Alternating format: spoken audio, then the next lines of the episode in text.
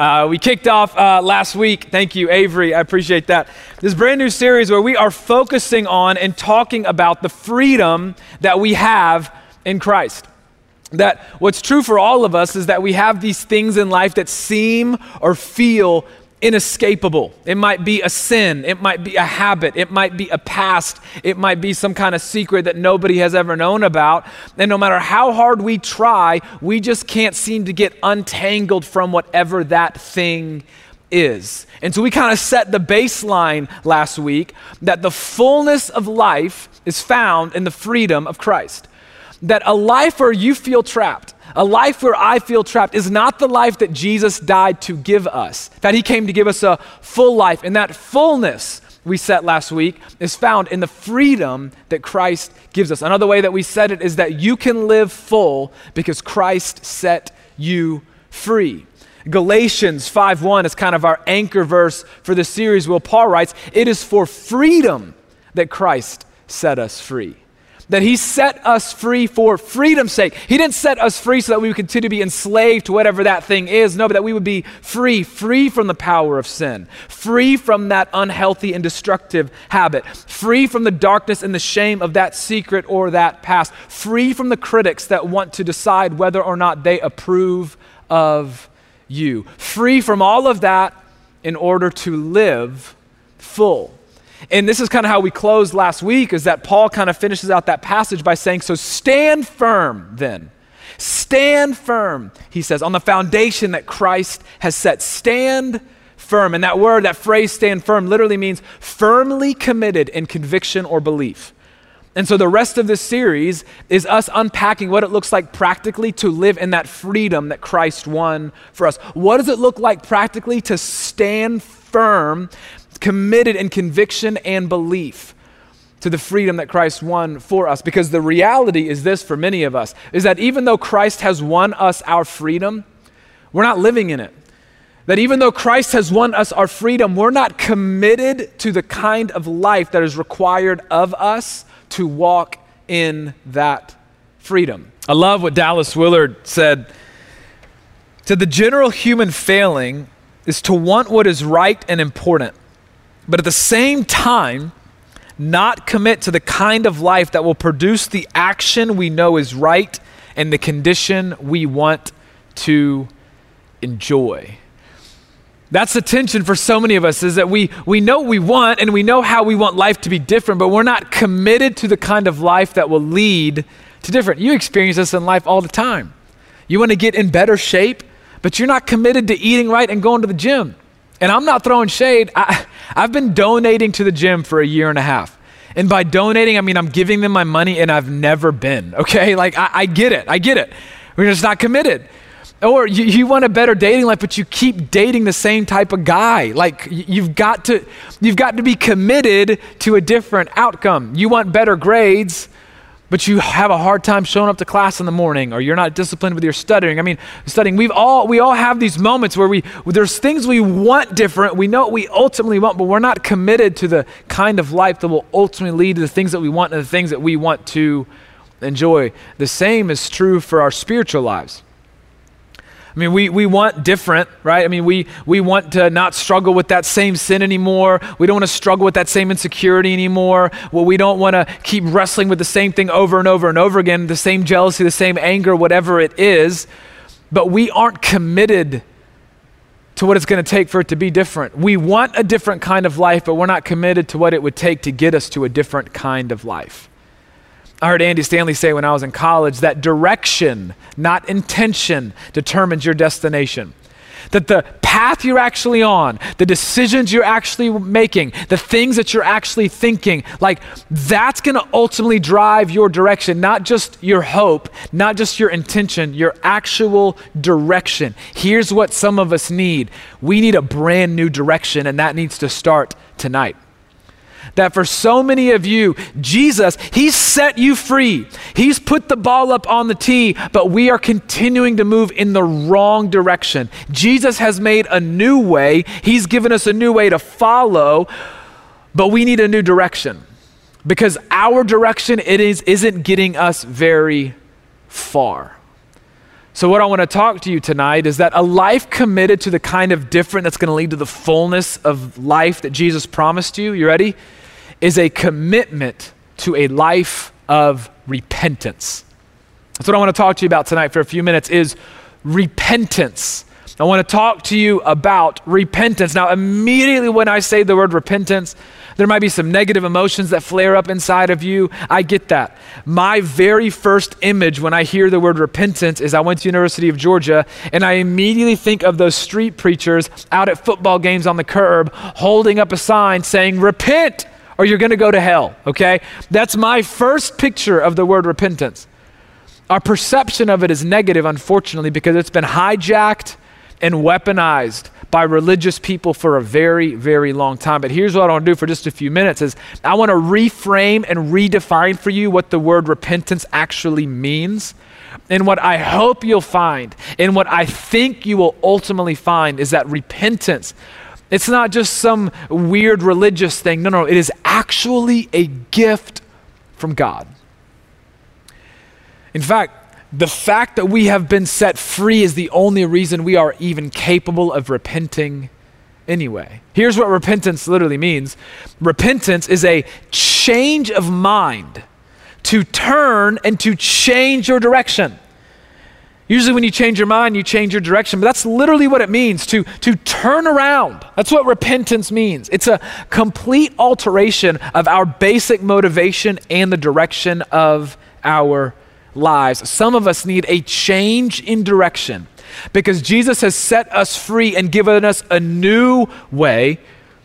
And we need to stop following our way and we need to repent. We need to change our direction and follow in the way that Jesus would have for us.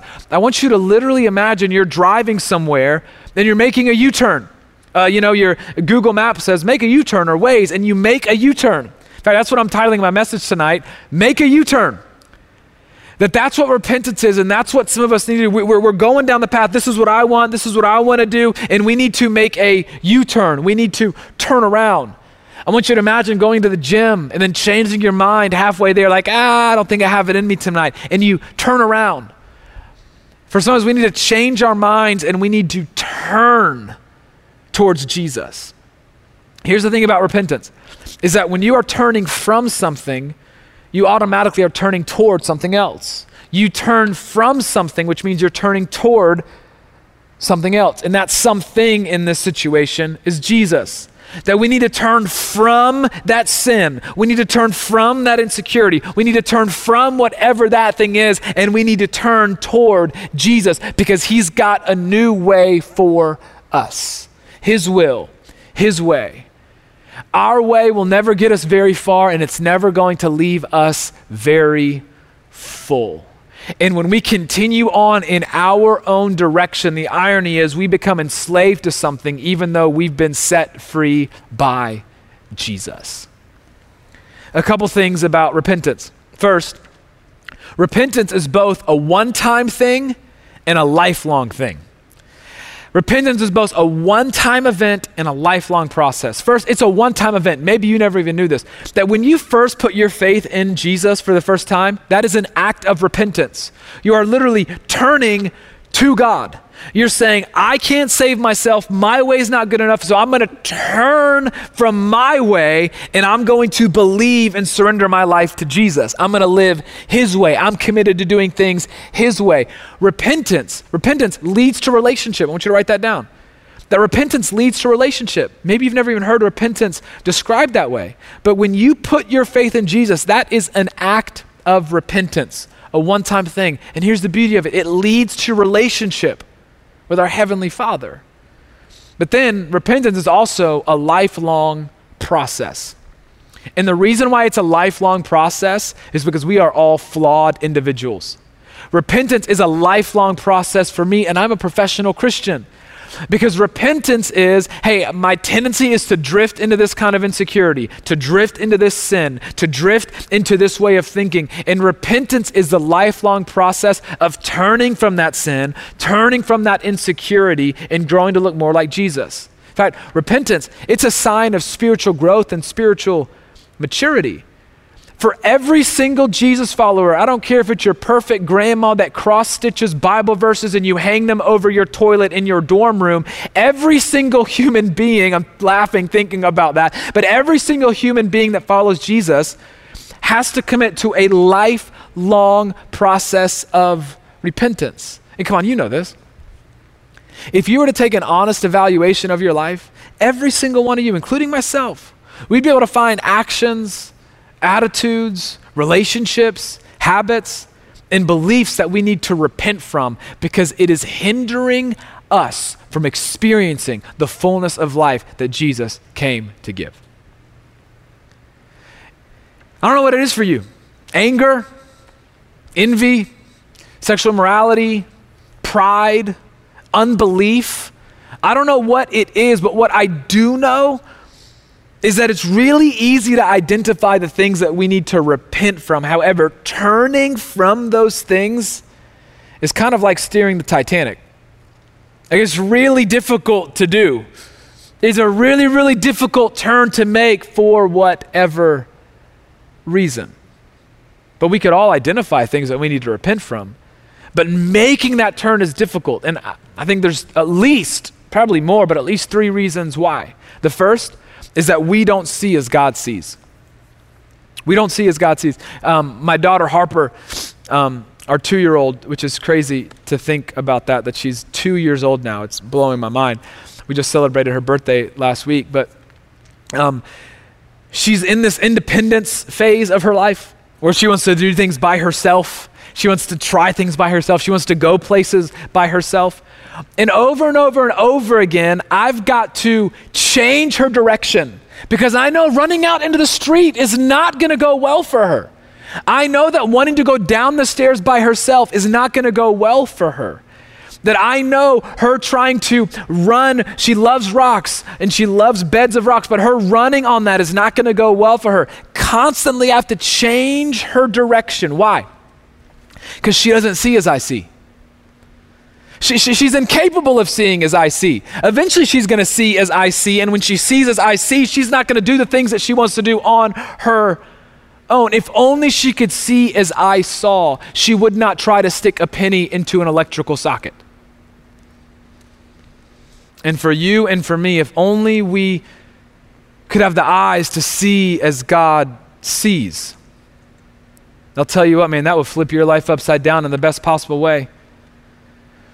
If you start to see the way see the way God sees, one of the reasons why we often don't want to repent from our sin is because we don't see sin the same way that God sees sin.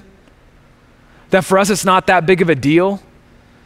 But the reason why God hates sin is not only his offense to his glory, he hates what it did to his son, but he also hates how it ruins your life.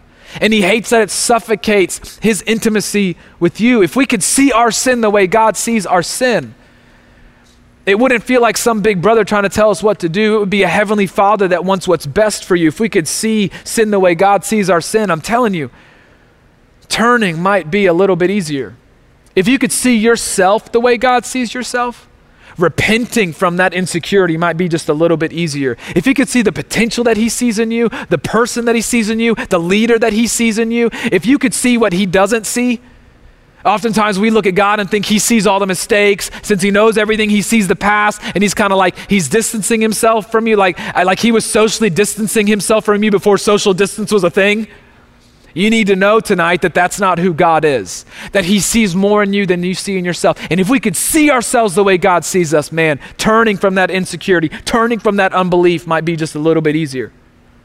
So that's one reason why repenting, we're slow to repent, or maybe we don't at all, because we don't see as God sees. The second is pride and maybe a little bit of fear mixed in. And our pride tells us I can handle that sin. I can manage that sin. That's not that big of a deal. Like, it's okay. I've got it under control. It's not going to affect me. It's not going to affect my relationships. It's not going to affect my relationship with God. And in our pride, we just think that we know better and it's not that big of a deal. I'll keep going in my own direction. I'll be fine. And maybe, maybe for you, growing up, there's somebody that hurt you. Somebody in the religious community judged you or did something, and all of a sudden that hurt calloused into pride, and now you just want nothing to do with it. Maybe fear. You're afraid of what someone might think. You don't want to have to repent because that might show that there's a kink in the armor, that you're not all that you put yourself out there to be. And then the third reason that maybe we don't repent, it's hard work. Like, come on, it's sometimes it's just easier not to deal with stuff, right? Sometimes it's just easier to sweep it under the rug. And, and, and for some of you, and this is what scares me if I'm being honest, some of you, some of you just think it's going to be easier just to deal with the consequences later than, the de- than to deal with the sin right now. But you need to hear me loud and clear. You are going to regret that so much. That dealing with the consequences of our sin later is going to be so much harder and so much messier and so much uglier than dealing with it now.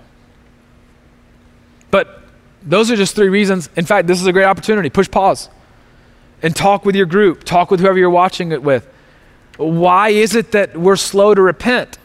Why is it that we're slow to turn from things that we know we don't need to be doing? Why is it that we're so slow to turn from things that we don't need to be thinking?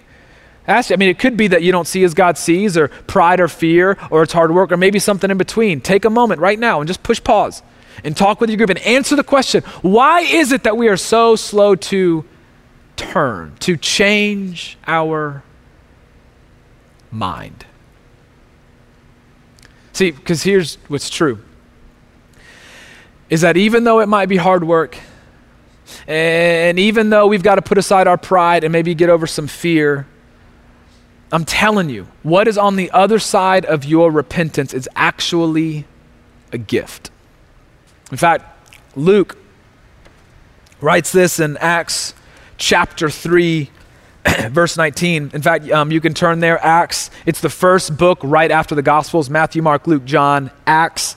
The same guy that wrote La- Acts also wrote the Gospel of Luke. Same guy. In fact, historically, they're kind of found together, Luke, Acts. So here, um, Luke is writing, and this is what he says uh, Peter is preaching. Chapter 3, verse 19, Peter says this Repent then. He's talking to the religious leaders, these Jewish religious leaders. Repent then and turn to God. So, right there, the definition of repentance is right there. Repent, turn to God, change your mind, turn to God. And then watch this. This is so cool. So that your sins may be wiped out that times of refreshing may come from the Lord. Repent, turn to God so that your sins might be wiped out and that you might experience times of refreshing from the Lord. I love that. I love that. We said very first and foremost that repenting um, leads to a relationship. But what Peter shows us here, what Luke shows us here, is that repenting also leads to refreshing. Repentance leads to relationship, first and foremost. It leads us to a relationship with God, but then it leads to refreshing. What was Peter talking about specifically these religious leaders? He was saying, hey, listen, you need to change your mind about what you think about Jesus. Repent that, that you don't, you're not believing that Jesus was the Messiah, but I'm here to tell you, you need to repent from that way of thinking and turn to God. Because if you do, He'll wipe out your sins. That's what God does. When you put your faith in Jesus, He wipes out your sins. Not that you're never going to sin again, but that He doesn't let your sin define you anymore. That His grace covers your sin. It's the start of a brand new relationship and a brand new way of relating to God. But then the second part, but also that you might experience times of refreshing from the Lord. Can I just tell you that the sin that you're struggling with, the sins that I struggle with, is there anything less refreshing than struggling with something that we know is slowly killing us? I mean, come on, that insecurity that you're constantly struggling with, that, that habit, that sexual sin that you're constantly struggling with, the attitude that is constantly changing the way that you see people in the world around you, you're not able to experience any kind of joy. You're always seeing the worst in other people. You are always pessimistic. I mean, come on. There are so many things in our lives that we're enslaved to that is suffocating us. In fact, some of you guys have experienced this in your relationships, that sin will also suffocate your relationships. That, that, that gossip will ruin friendships. You thinking you're superior than will ruin friendships In fact, for some of you, you've experienced sexual immorality, ruin relationships and friendships. Here's what's so cool on the other side of your sin is refreshing, a refreshing life. That sin will kill every good thing in your life. I've said that so many times here at the living room that you're probably tired of hearing it, but I hope you hear it again. Sin will kill every good thing in your life. You name it, I'm telling you, sin will kill it. Which is why repentance is a gift. Repentance is a gift because it is God saying, I want to give you a new way. I want to give you a new direction. I don't want sin to suffocate out and kill every good thing in the lives of my children. I sent my son to fix this problem. Repentance is a gift because it leads to refreshing, life giving relationships, a healthy view of yourself, a healthy view of God. Turn then to God so that you might experience times of refreshing. It's a gift. So the question, the only question that's left to answer then is, well, how do I repent? Samer, you've said, you've said turn, turn, turn. How do I repent? Here's how. You ready? I want you to write this down. Here's how you repent. Follow the path of conviction, not the path of condemnation. Write that down. Here's how you repent. Follow the path of conviction, not the path of condemnation. Conviction and condemnation are two dramatically different things. And the way to repentance is down the path of conviction, but you've got to be weary not to accidentally stumble down the path of condemnation. Because condemnation is actually a tool of the enemy. And what condemnation whispers is when you do something bad, condemnation says, I am bad. Conviction says, I did bad. Two different things. Condemnation wants to shame you. I am a bad person because of what I did. Conviction is a tool of the Holy Spirit to say, no, no, no, what you did was bad. Let's lead you. Let's turn. Let's change our direction. Condemnation, the enemy will use will t- to tear you down, to make you insecure. The enemy will use con- condemnation to tear you down and make you unfit for service to God. But conviction, conviction is meant to build you up. Conviction is meant to show you a new way. Conviction is meant to allow you to step into the purpose that God has for you and not sin continue to derail what He's got for you. Condemnation leads to isolation because shame, I've said this before too, shame wants to shut you up and shut others out. That's what shame does. Shame shuts you up and it shuts others out. Shame and condemnation, the same thing. So, condemnation will ultimately lead you to isolation, lead you into the darkness, which is exactly what the enemy would want for you. But conviction, on the other hand, gives you and I the freedom, because grace abounds, to live in the light so that darkness doesn't have any power over us anymore. So, repentance, repentance is by following the path of conviction, not the path of condemnation. What does that path look like? That path of conviction has got four markers. And the first is this you ready? This is how you follow the path of conviction. First, I want you to identify whatever it is that you need to, re- to repent from. That's the first step. Identify it. Identify it. You know what conviction is? I love how the Holy Spirit convicts. It's the Holy Spirit that convicts you. It's a good thing. It's a good thing. Not shame, conviction. It's kind of like the sensory nerves on your fingertips. You know when you touch something hot, what do you immediately do? You immediately move your finger. Because a nerve in your fingertip told you, hey, what you're doing is going to hurt you, so stop doing it. That's how conviction of the Holy Spirit works. Hey, what you're looking at, what you're doing, what you're saying, what you're thinking, that, that's not going to be good. I want you to turn from that. That's not going to go well for you. So, what do you need to repent from? I'm convinced with all of my heart that right now in this moment, the Holy Spirit is convicting your heart of something that you need to repent from right now in this moment. He's bringing something to light that you need to repent from. In fact, this is another great opportunity to push pause on this message and have a conversation. What is the Holy Spirit convicting you of right now? What is the Holy Spirit convicting you of that you need to repent from? The path of conviction first is let me be attentive to the Holy Spirit. I'm going to identify that thing that He's trying to show me. And the second, the second is this turn from it, change your mind about it. I can't imagine. What if we just had the resolve to say, okay, you know what? I'm going to change my mind about how I view sin. I'm going to change my mind about how I view my purity. I'm going to change my mind about how I view my relationships. I'm going to change my mind about how I view my own way. And every single day, I'm going to renew my mind to the reality that God's way is better than my way. That in that moment of tension where what you want to do is against the conviction that the Holy Spirit of God is convicting you to, that you would just say no to you and you would say yes to Him. It takes practice and it takes time. But after we identify it, we need to start turning from it. We need to we need to throw things out. We need to delete numbers. We need to unfollow Instagram accounts. We need to delete his number or her number. We need to stop letting our phone sit right next to us before we go to bed. We need to end some relationships. We need to ask for forgiveness. We need to apologize. Whatever it is we need to do to begin turning from that thing that the Holy Spirit is convicting us to do. And I want you to change your mind about it. And the third, so we can identify it, I want you to turn from it and change your mind about it. Ask God to give you eyes to see as He sees. Then I want you to confess it. Don't let it live in the dark where it's going to get stronger. We're going to talk more about that in the rest of the series. Confess it. Find a safe person. Maybe it's a couple people. And bring them into the struggle. Don't try to wait till you've got it all figured out and be like, oh, can I tell you something that I used to struggle with? You're never going to get there. You're never going to get there. Confess it, bring it to the light. Don't let it have any more power over you. Speak it out. It's a lot easier to turn from something when you've brought it to the light. And then last, so we've identified it, we're listening to the Holy Spirit, we're turning from it, we're changing our mind about how we think about sin and asking God to, to allow us to see as He sees and taking practical steps to turn.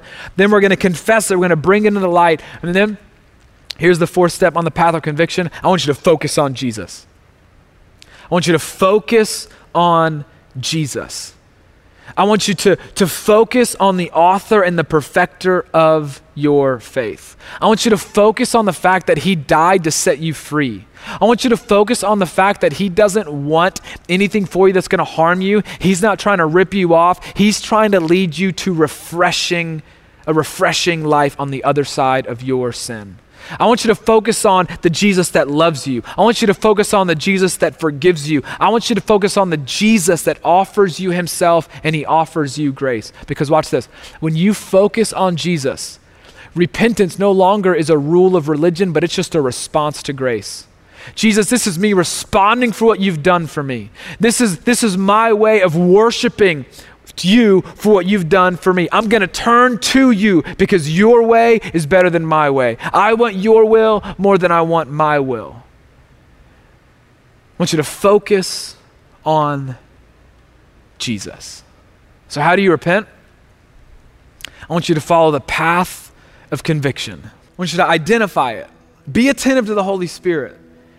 I want you to turn from it, change your mind about it. See the way God sees.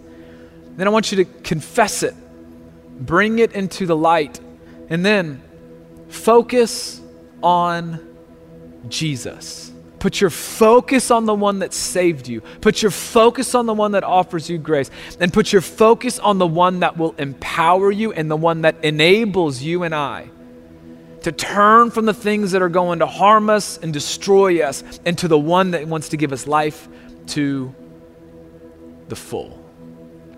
Let me pray. Heavenly Father,